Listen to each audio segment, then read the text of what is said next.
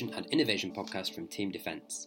In today's LOGNA 18 talks, we hear from four organisations involved in supporting defence innovation initiatives: DASA, Ariel, RCO and J-Hub, more details of which can be found on our website. And we spoke almost as if we were looking in the long term, some of which is R&D. But most of what we talk about really is rapid adaptation of capabilities that are already out there or are already at relatively high readiness. And what you're going to hear this afternoon is the bit that I know that you're all really interested in, which is how do we do something quickly and where's the money and how do I get at it? So you're going to hear quite a bit about that this afternoon. So for that, what we have in this next section is four of the Defence Innovation Initiatives here represented from different areas currently in development for logistics within their department. The session will see all four present, first of all, and then will be followed by a Q&A session at the end. So to introduce all four, if I may, first of all, from the Defence and Security Accelerator, or DASA for short, we have Dr. Adam Stain, who is the themed competition lead. Adam ran an analytics lab supporting pharma and has an extensive background in delivering innovation solutions for government whilst working in UK research and innovation, so UKRI, and GoScience to deliver cross-government R&D strategies and designing effective mechanisms to deliver them at pace. Supporting themed innovation activities is one of DASA's core operational activities, and Adam leads the team which supports all themed activities. From Ariel, or the Army Rapid Innovation and Experimentation Laboratory, we have Lieutenant Colonel Andrew Gascoigne, next in the line here, goes out of Andrew's a logistics officer within the Army, spending time in Army logistics within the Ministry of Defence in logistics policy and senior instructor within the Royal Logistic Corps Officer Training Wing. He is currently part of the Army Innovation Team and, amongst other things, responsible for AERI, the Army's accelerator. And welcome very much. Next we have the... Is it next? Yeah, it's at the end this time. The RAS of the Royal Air Force Rapid Capability Office. From the Rapid Capability Office, we have Squadron Leader Chris McIntyre. Chris is a communications and electronics engineer who has served with 90 Signals Unit Tactical Communications Wing, the Joint Service Signals Unit at RAF Digby, Cyprus and Cheltenham, and with the 5 Squadron Sentinel Airborne Standoff Radar. He now acts as a project manager within the Rapid Capability Office, specialising in communications interoperability.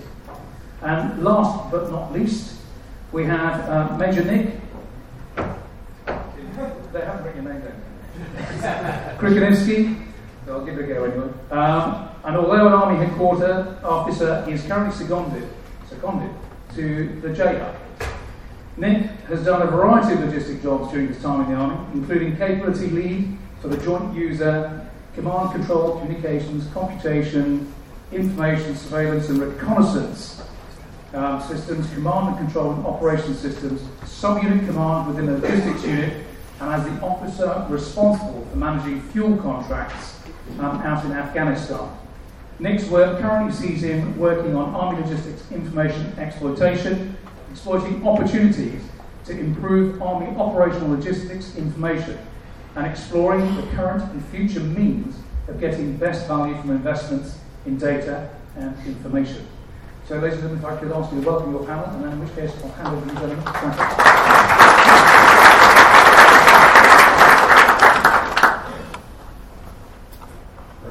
For those of you who don't know me, my name's James. Thank you very much for the introduction. I'm just going to quickly introduce DASA. I'm hoping in a couple of years' time I will not have to introduce DASA because everyone will have heard of DASA, but there are still one or two people who haven't. We fund exploitable innovations across defence and security. And for the UK government. We were set up out of the Defence Initiative, and as well as the Defence Innovation Fund being set up at the same time, DASA was created as the arm to do the engagement with the suppliers and to run the competitions. So DIU itself does not run any competitions with about £800 million. They need others to spend the money for them. So for those of you who are aware of CDE, we consumes CDE in as part of that merger, but we are certainly broader than that going forward. What's the scope? Well, as a job description, any level of development, any science or technology, anyone with a good idea, and any exploitation pathway. Well, that's quite broad, That's a joke. But what we do is we deliver a range of bespoke services to our defence and security customers. And we have a new cloud-based submission service based on Salesforce, for those of you aware of Salesforce, which will hopefully speed everything up. For those of you used to us as an organisation, there were 8 people in CDE running 1 or 2 competitions a year. This is NetData now. We have got 52 staff at the moment. We have expanded rapidly, and that is to take on all the new work, which is hopefully coming our way, and you'll see hopefully is coming our way from all the clients. These slides, I'll rattle through them. The slides will be available after the presentation. We have a range of core services. One of them is outreach. We have people running around the country to try and find new customers, new suppliers to come in. We have run, fund and support services. We try and work with the new innovations, create collaborations and partnerships. There's a range of services there rather than just running a competition. These are our standard slides for suppliers. Why work with us? Well, we generally get 100% funding for most of the initiatives we run. We focus across government, so we have defence and security, so police, army could have joint use, and that's fine for us to deal with. And we do have technical advice for people, from DSTL especially, in working up their bids. And actually, we have very benevolent terms and conditions. DEFCOM 705, for those of you who are aware of such things, basically means you keep the IP. So we don't steal your IP, you don't take a cut, you get 100% of the money, you can keep the IP. What we want is your idea accelerated. And that's the whole point of DASA being out there. Our very crude operational model is we have an outreach function that runs around and tries to find people to address the frontline command's challenges. We then have competitions and other services we run in the middle. And then we have an exploitation team now, which is expanding to try and make sure that stuff is handed off to the frontline commands, work with the ENS and ISS, to make sure these things do not sit on the shelf. And that whole model is about accelerating every step of that process. Those of you who aren't aware, we now have a range of innovation partners. They have regionally based on that map. And the idea is if you were a company in that local region, you can track the innovation partner and the opportunities that are coming up, try and understand how to improve your bids if you've had a failed bid and all that sort of stuff. They are sort of a critical friend for you ahead of processes that might come in. And all of them have a range of experience across defence and security. At the other end of the coin, we have the exploitation team who are now working very closely with all the hubs and we're progressing with frontline commands to try and make sure once the ideas have reached a certain level of maturity, we can accelerate them into service. And this, from the complexity point of view of the exploitation enterprise, as we're calling it, we've got the assessment process, we've got to create the enterprise, which is us saying that we have to create something that is going to be pulled through, and then we have to accelerate the project into the frontline commands.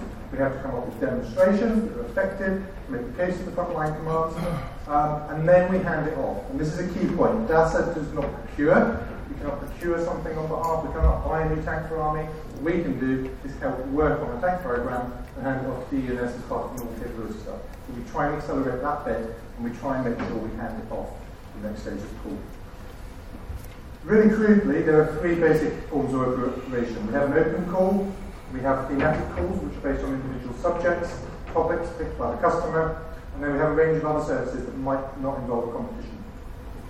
For those of you who aren't aware, new submission service came in over the summer.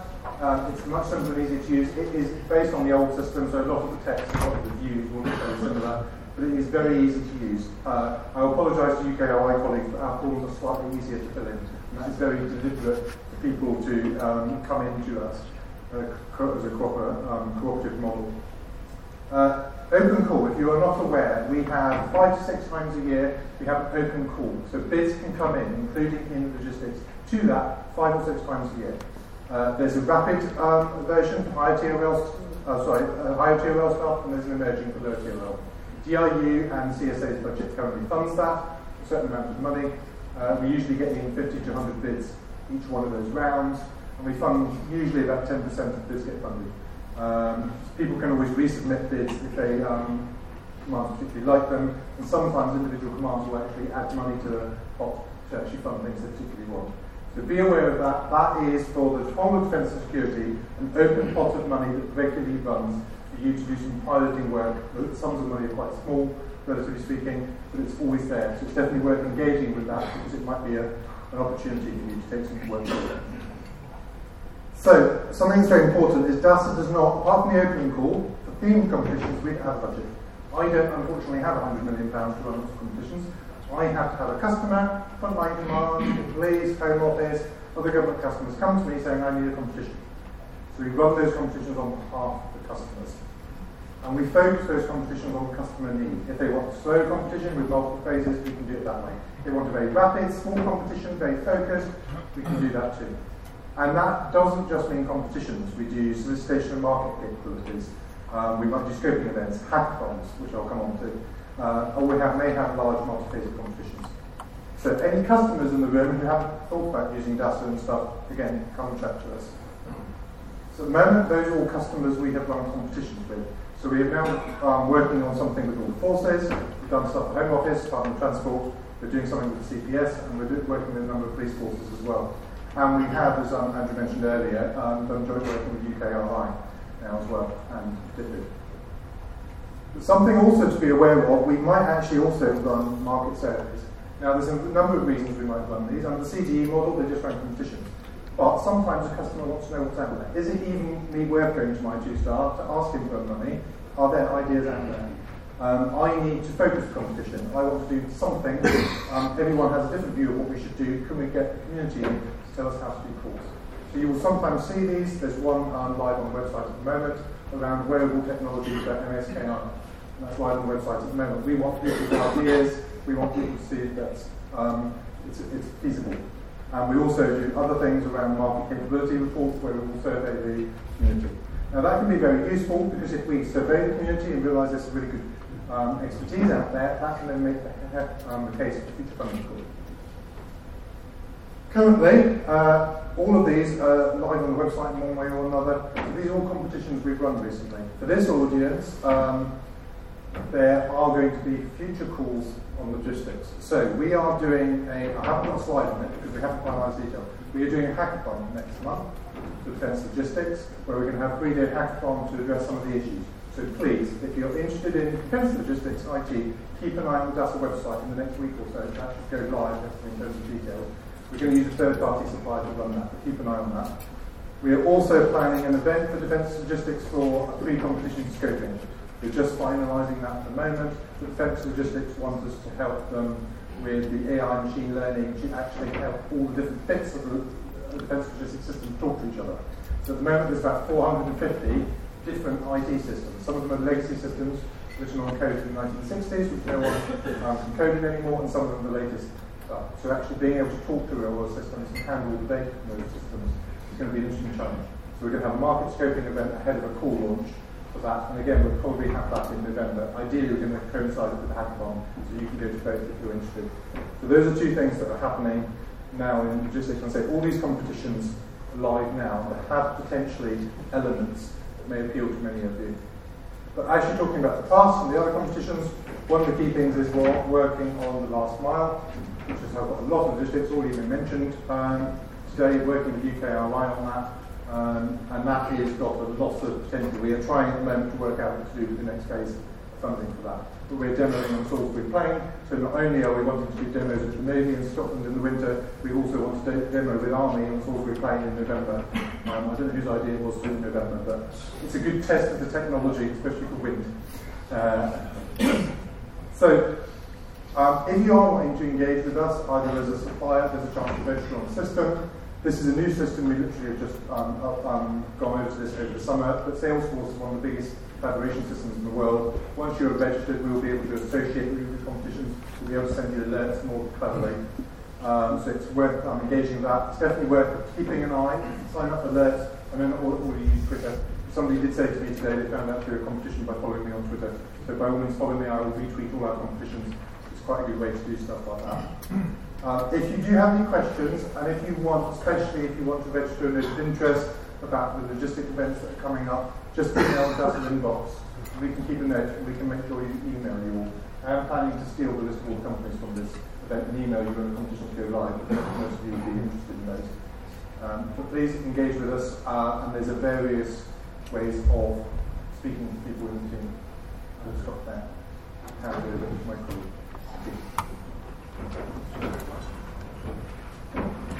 Ladies and gentlemen, a quick overview of the Army's innovation activities at the moment. We have been around for just over 1 year now. And the next one didn't work.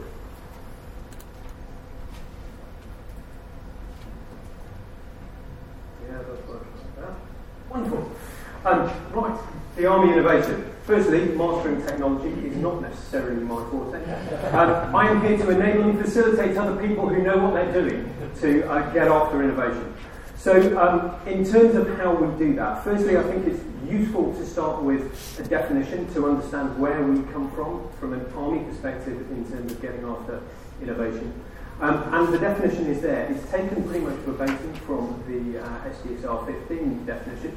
Capturing ideas, putting them into practice to overcome challenges and exploit opportunities. Deliberately wide, deliberately applicable to all levels of the organisation, and I think that that is key for the approach that we take. Also, the second addendum to that, delivering operational advantage and business improvement. It is about improving how we do business in an operational environment, absolutely, but it's also about the efficiency that we can bring through that as well. Both the operational efficiency that clearly gives us an advantage when we are deployed, but also in the home base in order to give us the headroom so we can continue to do the good work that we are trying to get on. As you see underneath in what we have lovingly come to call the tube map is an understanding of how we try and get after that. Challenging and unlocking processes, we've already heard about this morning, and that is a key area that we are trying to push into. Most of the time we are almost sort of doing a recce by fire, deliberately getting ourselves into tricky situations where we can gather the evidence and then feed back in to challenge the status quo. Current processes are very good for doing fairly traditional approaches to acquisition and a bureaucratic approach to fit in with our peacetime environment. But we have seen from our performance on operations that sometimes actually if you just change the processes to meet your actual desired outcomes, we can do things far better and far quicker. So challenge is part of that. Collaboration, and this is collaboration not only across the defence environment, and we link in very regularly with the innovation cells in the other frontline commands up into DASA and the rest of the Defence Innovation Unit. But also collaboration inside the Army, pushing down and trying to break down some of the stovepipes that exist and help provide an understanding to the wider organisation that whilst their work streams are exceptionally important, sitting there with an innovation perspective, we're able to draw the lines between some of those work strands and allow them to gain some of the synergies that allow them to benefit from a broader view of the activities. The funding, clearly money is everything. It is one of the things that make us more attractive. Clearly is the age-old adage, if you have a little bit more money, you are automatically more attractive than you ultimately would have been. We have access to the Defence Innovation Unit funding by providing the mechanism to allow the Army to access that £800 million over 10 years. We also have dedicated funding from DCAP, who is ultimately our 2-star, and the Army's 2-star champion for innovation. A budget of 1 million in this first year, rising to 1.5 next year, and then 2 million at a steady state on from that. The challenges that we have gone through so far this year, we have fed back into the Defence Innovation Unit and suggested that actually a little bit more disaggregation of that centrally held funding would also be beneficial. So we can hopefully be able to leverage an awful lot more funding that we control at an Army headquarters level, and the subsequent approach to that would be to delegate that further down the organisation to allow the customers to understand what their challenges and opportunities are, have a great deal more freedom to allow them to pursue those. Matching innovation to culture is obviously key.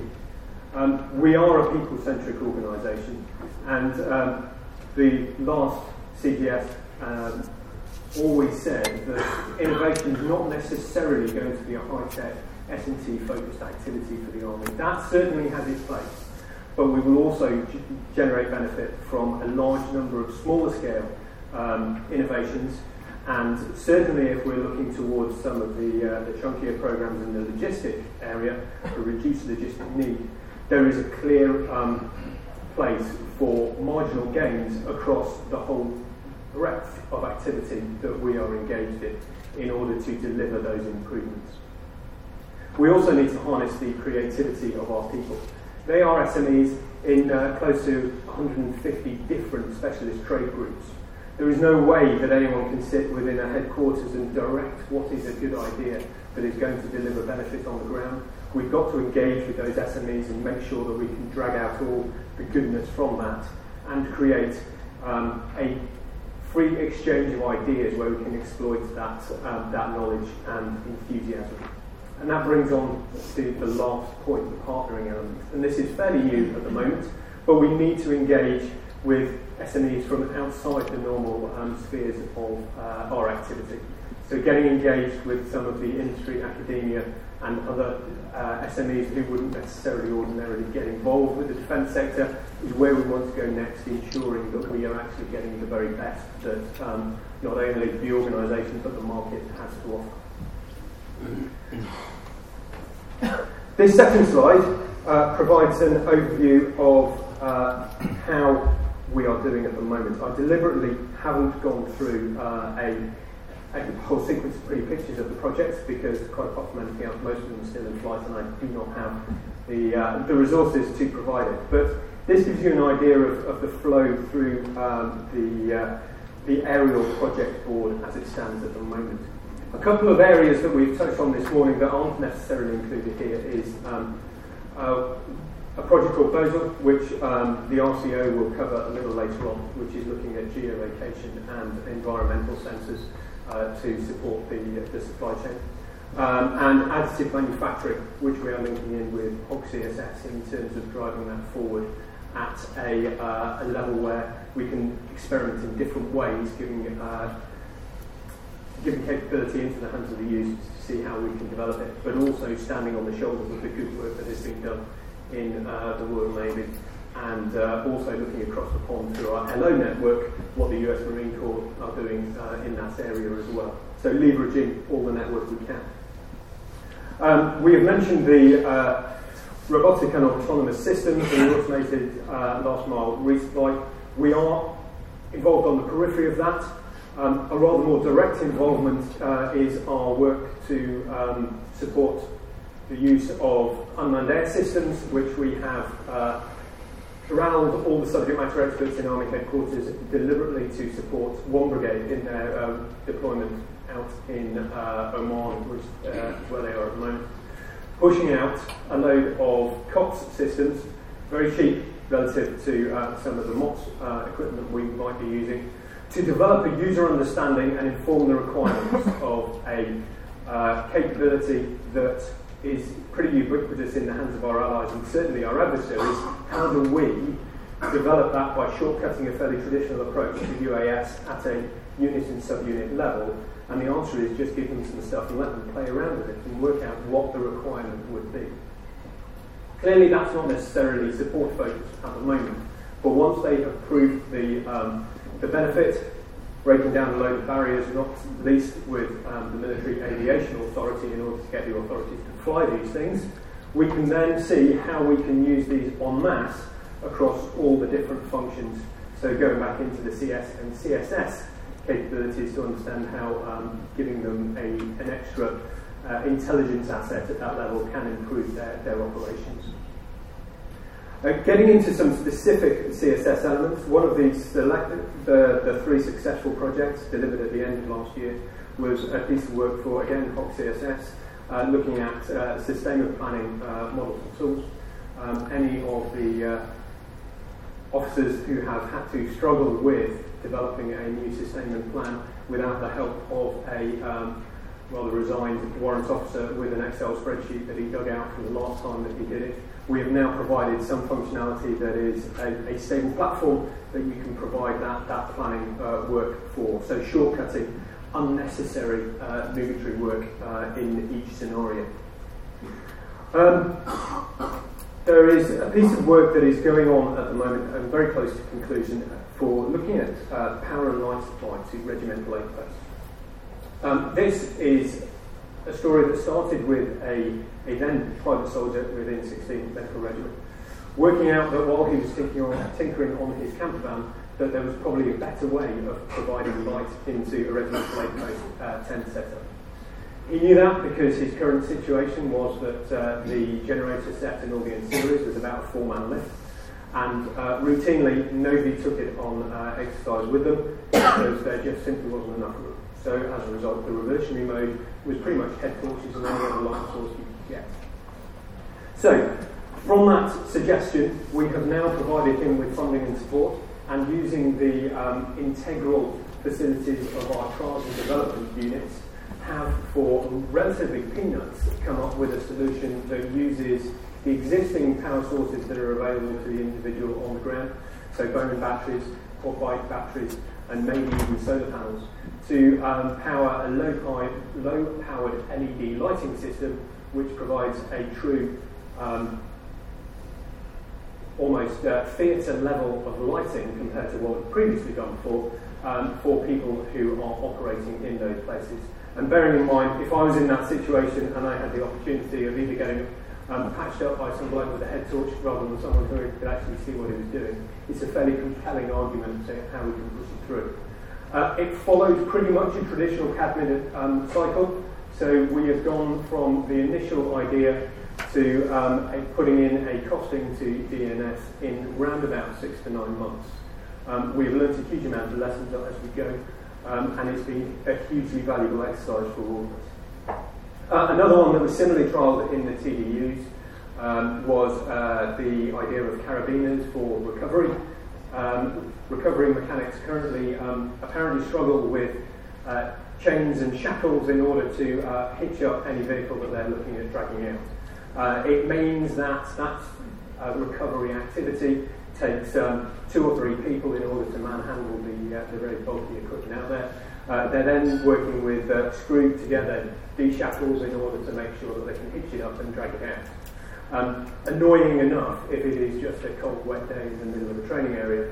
Even more annoying if you're then in an operational environment and potentially putting yourself and other people at risk. By moving to a carabiner system with strops instead of chains, we're then able to provide far quicker and less labour-intensive solution to how you recover vehicles. So that is going through trials at the moment, and the final summary to follow. A final one, just to illustrate how broad and diverse some of the issues are. A conversation between one of the members of the Infantry Trial and Development Unit and Hector Cock highlighted a problem with overcleaning of weapons. Anyone who has served and gone through the training regime where you are sat in a classroom for hours on end cleaning weapons until they are at the gleaming satisfaction of a colour sergeant will understand how much time you spend there. But also, anyone who is involved in the equipment support will understand the damage that it actually does to the weapons as well. So, fairly negative activity that we have continued for years. The idea here is to just develop solvent baths and then just basically shoot at your weapon at the end of an exercise, providing a suitable level of cleaning, none of the scrubbing, none of the labour that you require in the current system, and actually improving the capability of the weapon. But also if two of the courses that were, I think, about 6 or 8 weeks long, run by the infantry, they worked out they can save between 10 and 15 hours of training time by actually having a different approach to their weapon cleaning. So it not only gives back in equipment support, it not only gives back in morale, but it also gives back in all the other areas that can provide reinvestment elsewhere. A final comment is that it is not only about equipment. And we are supporting a move from the supports area to run a reduced logistic needs symposium in March next year, and we will be intimately involved in providing support to how they develop and shape that activity as well. So we cut across everything. We are masters of no particular sphere, so please bear that in mind when you ask any detailed questions about anything I've talked about. You pretty much had my subject matter expertise on all those, but we do provide a service which supports and facilitates and enables the the army to be far more innovative and releasing the good value that already sits within the organisation. Thanks very much.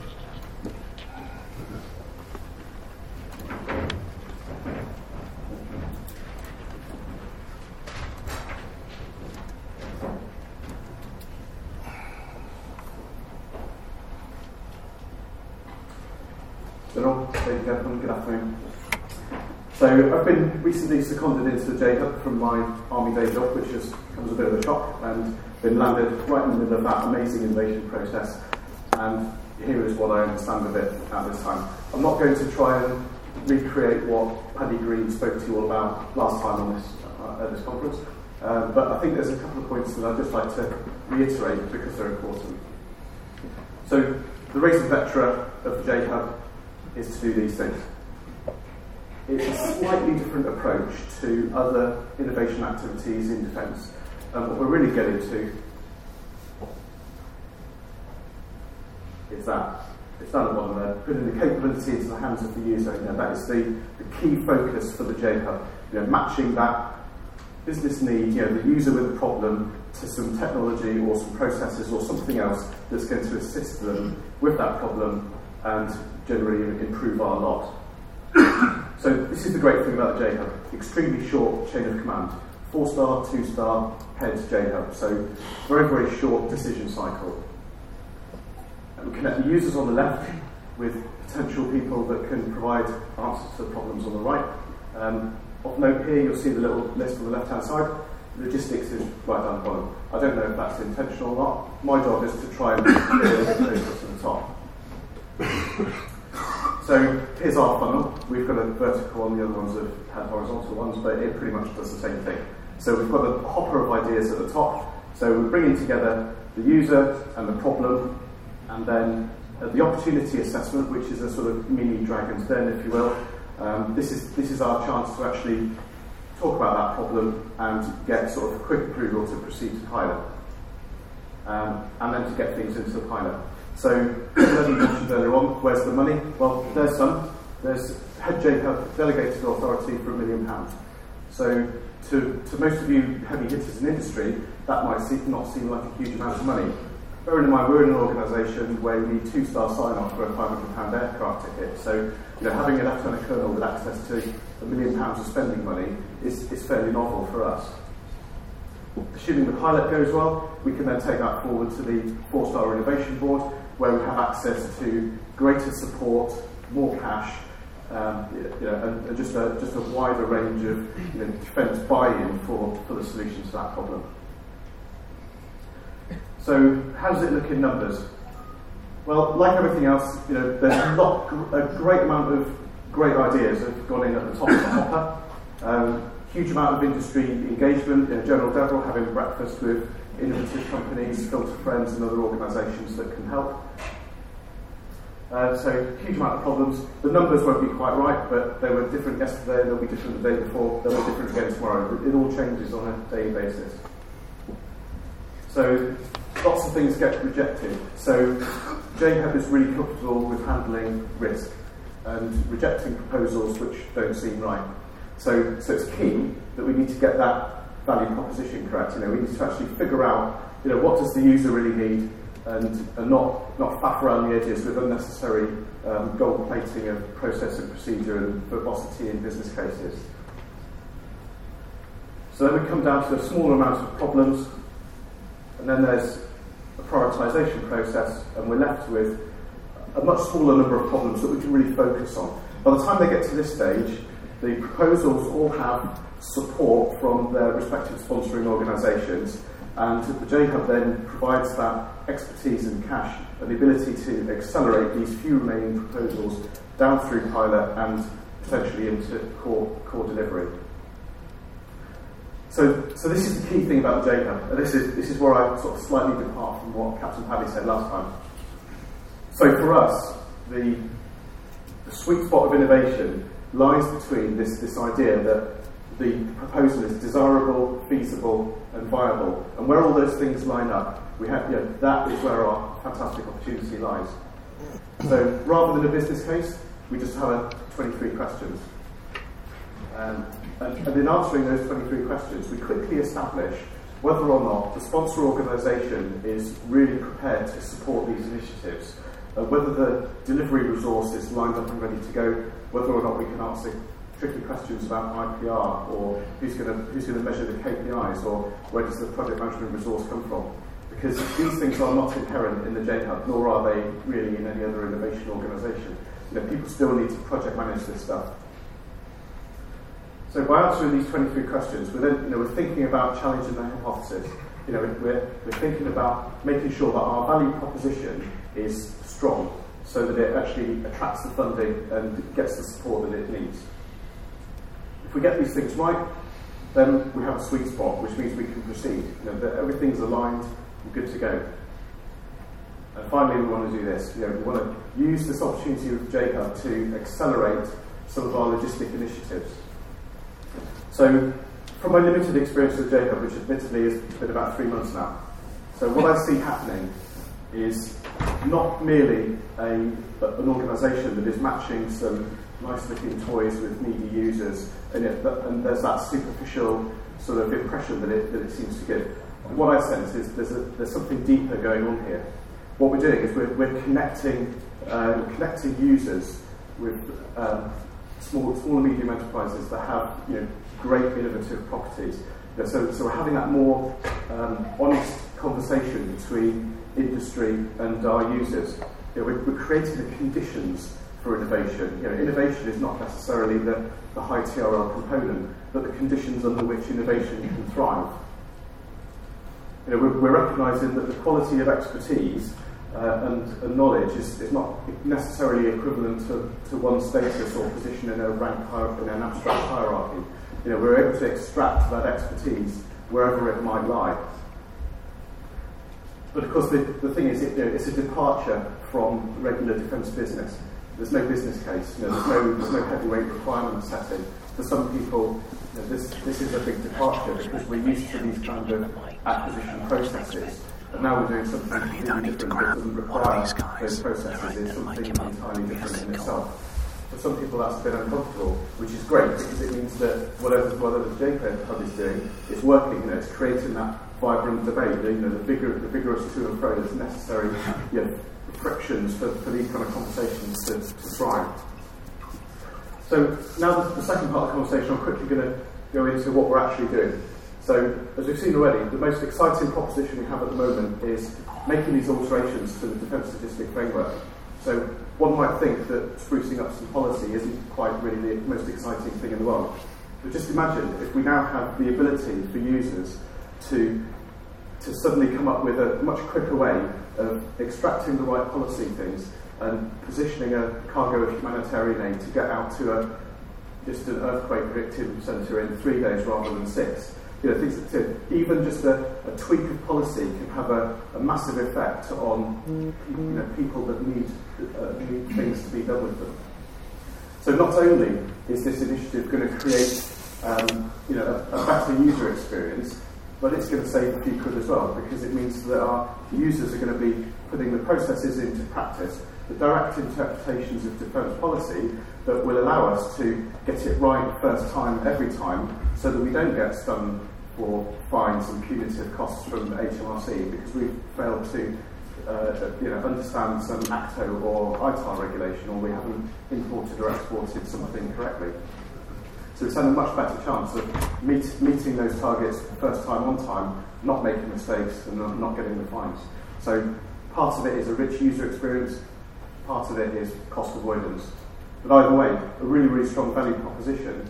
And just think what else we could do with this. Potentially natural language processing applied onto complex policy areas. Where else could we use that? So that there's a big 10x proposition.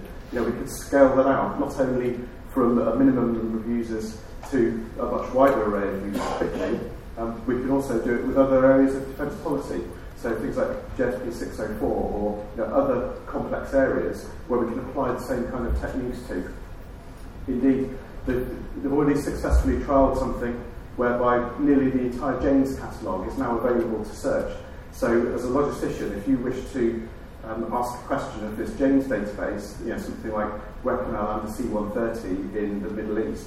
So just a natural language query like that can return a whole list of places where we can, you know, where we can plan on sending that kind of aircraft.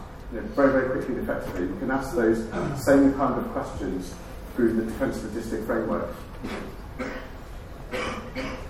So another cracking strong value proposition. So provenance and traceability of air engineering components. So again, you know, centred on the user, the ability to put the power of the engineering and safety case database in the hands of the flight line engineer, so that they can make an instant decision on whether or not to fit a particular type of spare or gadget onto an aircraft. Now, some big aircraft parts already come with this information, but not everything does. So, you know, a 3-inch titanium bolt might not necessarily have an RFID code attached to it, or some detailed asset tracking. But the aircraft engineer, nevertheless, needs to know that it's safe to fit that thing onto an aircraft. So here is a problem that's been evolving over the last decade. Finally, technology gives us the ability to do something to improve the lot of the user, which will also have a knock-on effect in terms of airframe availability, reduced buying, you name it, all kinds of things will spring from this. So this one is to do with our next generation of the handheld device barcoding and asset scanning and so on. So in this case, rather than having our current solution locked up in one device which has all the software on it, so we're now looking at a generic industry device which is accreditable, that the Navy can take to sea, robust catalogue service provided item. But the trick is actually getting the applications onto the barcoding device in the first place in such a way that it can exchange the data with our current and future planned MOD systems. So on the face of it, this is something that industry have been doing for years, but because we have slightly different requirements, not the least security, we've got to go about it in a slightly different way. So we've heard about the importance of data today, so here's another one that we don't. What we want to do here is to use potentially some kind of advanced technology component to automatically go over our data. In this case, it's two particular data sets in DNS, it's lead time and failure rate. Just by improving the data quality and availability of those two data sets, I think we've got the potential to improve cheapen the annual buy plan of engineering spares, by up to £15 million per year potentially. And that's all in just improving this data, and also obviating the need to keep going over these expensive periodic data cleansing exercises, which can cost us in excess of £750,000 in some cases. And that's just to go over and correct our own data. So imagine the power of having an autonomous, automatic engineering component that can just do that for us, work quietly away in the background. And again, an exciting proposition. Only two data sets are included here. Imagine if we can do that across multiple data sets, our 126 data feeds that we have in Army, and others elsewhere in defence. Huge potential. So moving on to fuel forecasting. So by building analytic dashboards, getting the data feeds correct, and putting all that information into the hands of decision makers through intelligent dashboards that give them actionable insight because of the analytics that is presented before them. So we can now start making decisions in a much more intelligent way about how much fuel we need to buy, how much fuel we need to keep in stock. So potential reductions there to drive down unnecessary defence infrastructure, unnecessary fuel purchasing, and better ways of consuming the fuel which defence buys. So again, exciting opportunities. Fuel, I think, is a very underrated commodity at the moment. It's been largely ignored for a few years, and we've ended up with a sort of quite a wide range of seemingly disconnected systems with which to manage our fuel across defence. So again, a really exciting opportunity to start bringing all of that in together, making a much more coherent analysis of what defence's fuel requirement is. And then lastly, this is an Air Command initiative to bring together a machine learning component which can intelligently forecast air demand, so commodity demands for Air Command. So value proposition for this one, perhaps a little bit weaker because there's other areas of defence where we're already doing this. But another example of where we've got strong proposals which don't need to be rejected just yet. They all go through for consideration and end up with proper consideration, examination across the fence, creating that value proposition. Mm-hmm. And even if some of these might not survive, the work that is done is not wasted. So we learn in J-Hub from our mistakes or from things that haven't gone well. We can refocus that in terms of wider logistic enterprise and learn so that we can create stronger value propositions for investment decisions later on. And that's all I have. Thank you for your attention.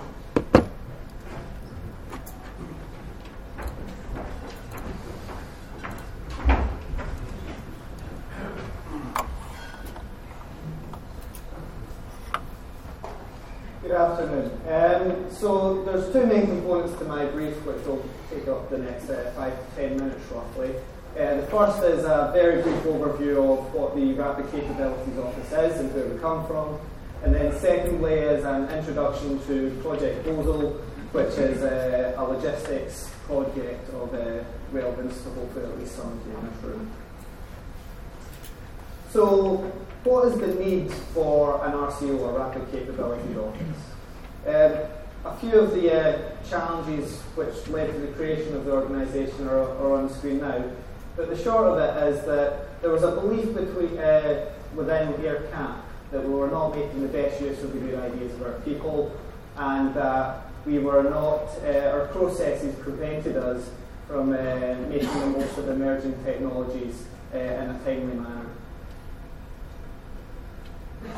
So what does the RCO need to do about this? The answers to the previous points are now on the screen. But again, in short, the answer is seize the opportunity presented by emerging technologies through innovative and rapid delivery to the warfighter. And innovation for us is a tool to our delivery. That's why we're a capabilities office, not an innovation team. It's just a tool we use to facilitate our delivery. So from this we take the following mission, which is notable only really in its simplicity and is designed to give us the flexibility to deliver as we see fit. So what advantages has the RCO been given in delivering these capabilities to the warfighter? There are 4 main ones. The first is our people. Not to blow our own trumpets. It says talented up there, but it's not really about the talent of the individual. It's about the diversity of the team. So we take personnel from all trades and ranks within the Air Force and put them into a flat hierarchy where everyone's on an equal footing. We also have embedded commercial, financial and DSTL personnel who engage with our projects from the earliest stage and are therefore fully invested and in a position to accelerate their elements of the project. And it's those embedded personnel who really give us a lot of the rapidity which we're able to put into our projects. The next 3 points, so empowered, strong ethos and trusted. I'll refer back to what the Minister said in his opening address, I guess. And that's that innovation can only really take place if given the space to do so. And these 3 points are all just about creating the environment where people can succeed in innovatively delivering their task, if you like.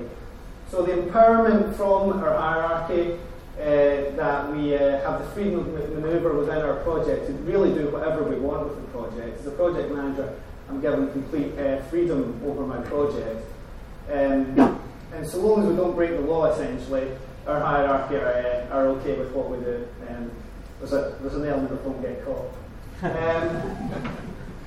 But it's great to have that freedom, but also the support behind that freedom in terms of if you do get yourself in problems, have issues, fail early, then you know the hierarchy have got your back and you know that they're as engaged as you are and they're willing to fight the corner at their level early, and it's the early engagement of the hierarchy that again provides a real advantage to the rapid delivery, especially at the early stages of the project. And that leads into trusted as well. So it's a big step for a 1-star or a 3-star board to put the power of a whole project into the hands of an airman or a squadron leader in my case, and just to let them run free with it. So you have to have a high degree of risk appetite and trust in your people. And we report by exception, not by routine, and it all comes down to the trust of the hierarchy. And the last one there, strong ethos. Again, it's all about creating that space in which for innovation to thrive. So on screen now are just a whole bunch of random buzzwords and phrases which make up the core values of the RCO. They are, as I say, they are a bit gimmicky, but if you create an environment where everyone lives by these values, then we believe we can succeed in innovation. And the running theme through all of this is speed. So we're encouraged to fail fast if necessary, but understand the reasons why and learn from it. And also to deliver early. So good enough is good enough, as opposed to waiting out for the perfect solution. So there's just a quick snapshot of the RCO portfolio in year, just to give you a rough idea of the sort of scale of projects we're dealing with. We're about a 12-man team at the minute, so that's what we're able to go through in terms of throughput in year. Where are we going? A few points on the screen there, but the two I'll draw out are, first of all, we expect to expand, both in terms of numbers of personnel, numbers of projects, and in our remit. So the one at the top there is, we're looking to move away from just dealing with solely equipment-based projects and into people and process projects as well. And the second point I'll draw out is, we're seeking a means of validating our success as an innovation organisation. So very shortly we hope to become the first defence organisation to gain accreditation with the Innovation Governing Professional Body, the IKE, which we think will give a good validation to our board that we're going in the right direction. So on to Project Ozo, which hopefully is the bit that will be of a bit more interest to most of you in the room. Very quick overview of what it is. It's a proof of concept capability, that's all it is at the minute. It's funded through the DIU Innovation Fund and being delivered in partnership with Digital Catapult, which for those of you who aren't aware, they're basically a part government funded organisation set up to encourage early adoption of emerging technologies. And they're a great asset for us within the RCO because of that government funding, which gives us a lot of freedom when engaging with them. And I should point out that Bozo is being delivered in collaboration with both DARE and Ariel, so the Navy and the Army. We've got 5 capability trials, either ongoing or scheduled, and so it is a truly joint project in its delivery. So what is it? It's an Internet of Things sensor network, basically different from similar GPS type tracking networks in that it makes use of long-range, low-powered WAN infrastructure, which has various benefits, which I'll talk to you at length about later if necessary, but I won't bore you with now. But that's the game-changing element in terms of introduction onto an Air Force base as far as we're concerned. So on the screen you can see an example in the middle there of the sensor, which is about the size of your thumb, and the network gateway, which is about the size of a household alarm box, basically. So what does it do? We're using it for remote environmental condition monitoring of munitions, so tracking temperature, humidity and shock of munitions in storage and in transit, not when they're on the aircraft. And remote asset tracking of high-value equipment around the airfield. And for our purposes, that is aircraft-ground equipment. As I say, we will track it in transit, but in a non-broadcasting capacity. So you can see on the screen there, we turn it off and then download the data at the other end. That's a very basic network diagram for how it works.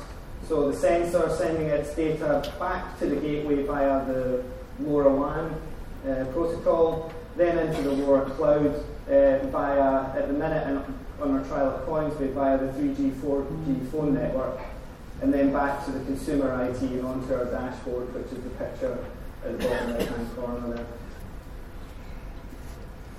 The benefits, I won't labour too much because they're fairly self-explanatory.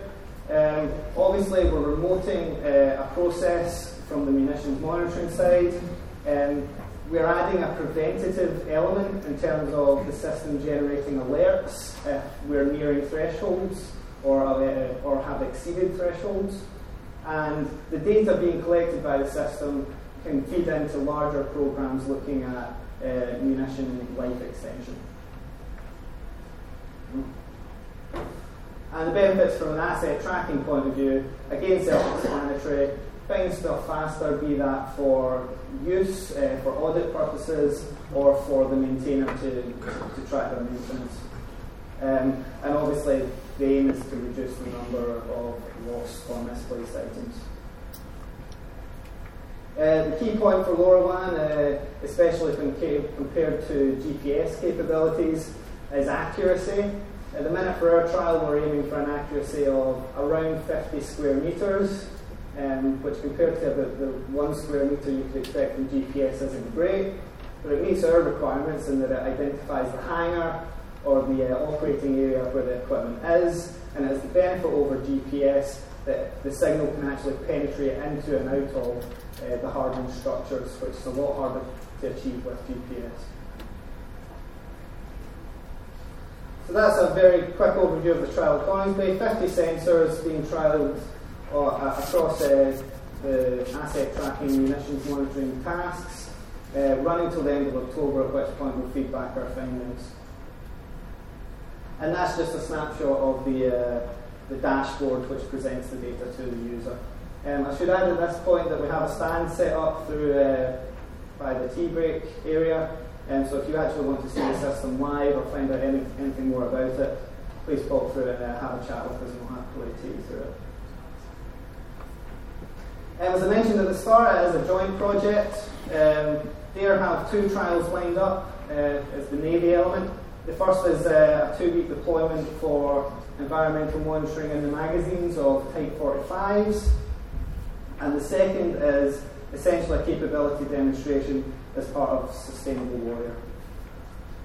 Ariel and the Army have only just come into the project, so they're still developing their requirement, but the early indications is that it's going to be very similar to what we as the Air Force and the Navy have done, but focusing on creating the network in a deployed environment.